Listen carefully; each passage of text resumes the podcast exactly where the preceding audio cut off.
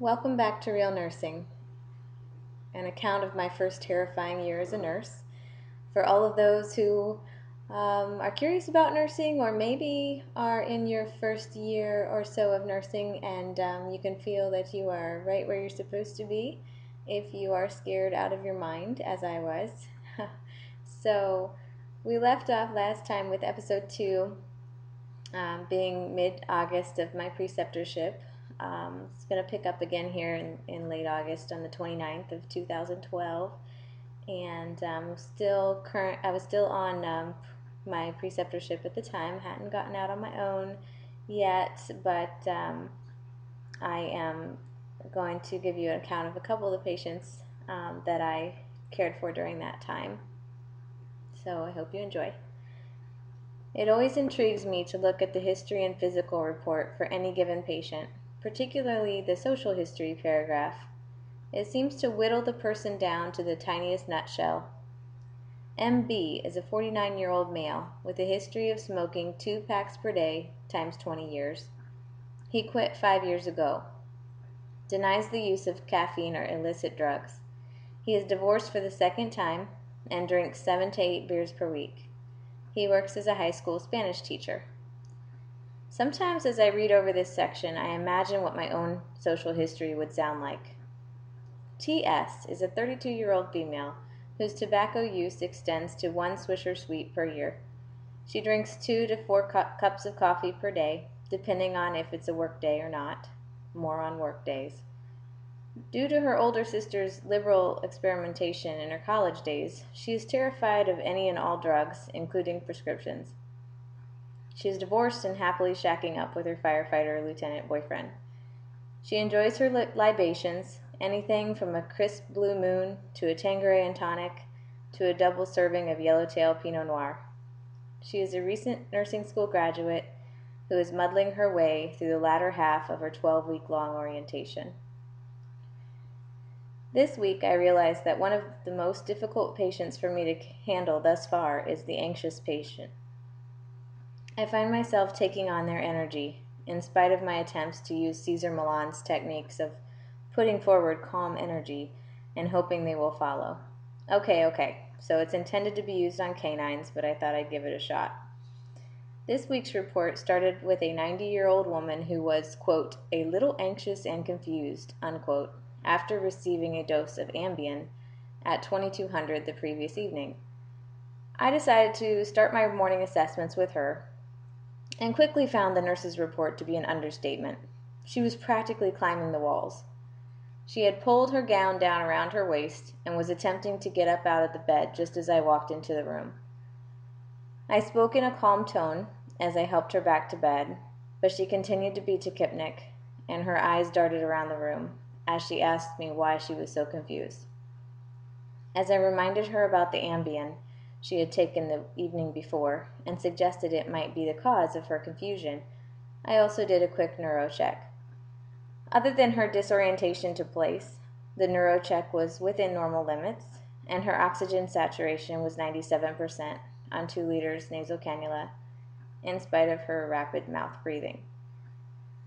There were no adventitious lung sounds, and I was stumped. As if on cue, a respiratory therapist walked by the room, and not knowing what else to do, I asked him if he could possibly provide a breathing treatment. He listened to her lungs and looked at me as if I was the biggest moron on the face of the earth.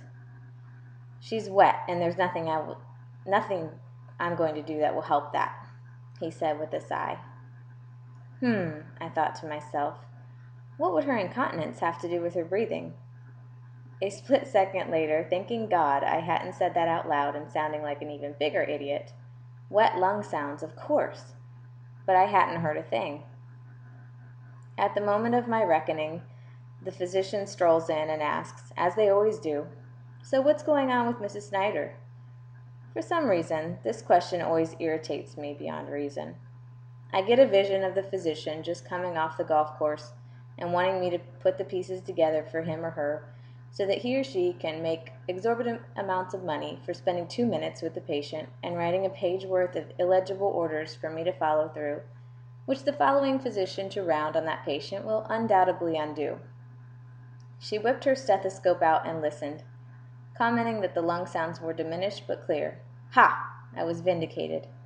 But the respiratory therapist had already taken his leave. Nevertheless, she starts barking out orders, which include sublingual nitro and IV Lasix stat. What she didn't seem to grasp is that stat is only as fast as she can write it so that the pharmacy can input it so that I can pull it out of the Omnicell, which in reality isn't very stat at all. It's times like these that I realize how much of all our technology creates roadblocks to patient care when it's supposed to be improving it. Did I mention this patient also had an overbearing daughter who was scrutinizing my every move. I scrambled to follow through on the physician's orders and hoped that my other three patients were still breathing. Inside 20 minutes, all of the medications were on board and the patient was beginning to relax, though I suspect it was more psychological than physiological. Just before leaving the floor, the physician walked up to me and asked, What's your name? Uh oh, here we go, I thought.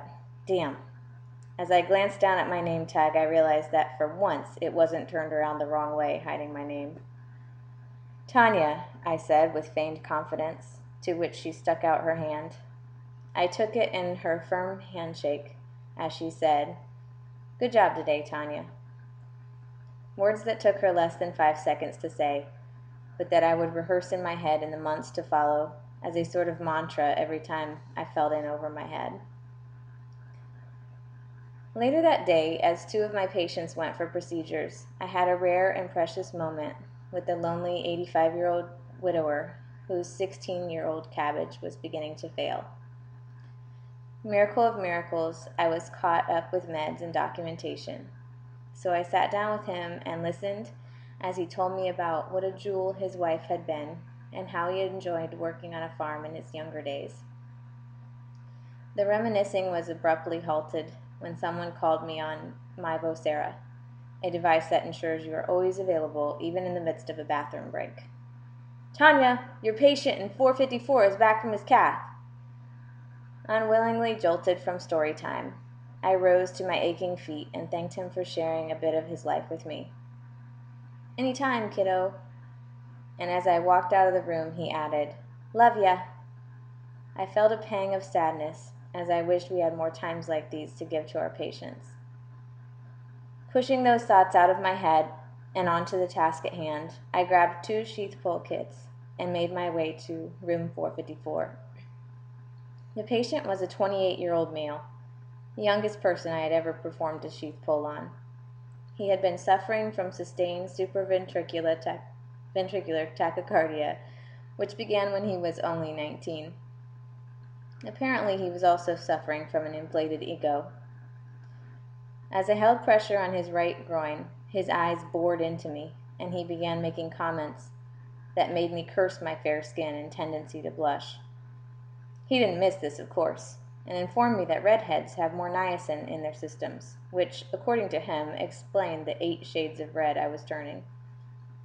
I had the sudden urge to release the pressure on his groin and inform him that my niacin would be minding its own business if he would stop his intellectual flirtations. Instead, I just maintained my position, focusing on the task at hand, while wondering why situations like this never make it into nursing school case studies. Thanks again for tuning in. I look forward to sharing more stories from real nursing next time.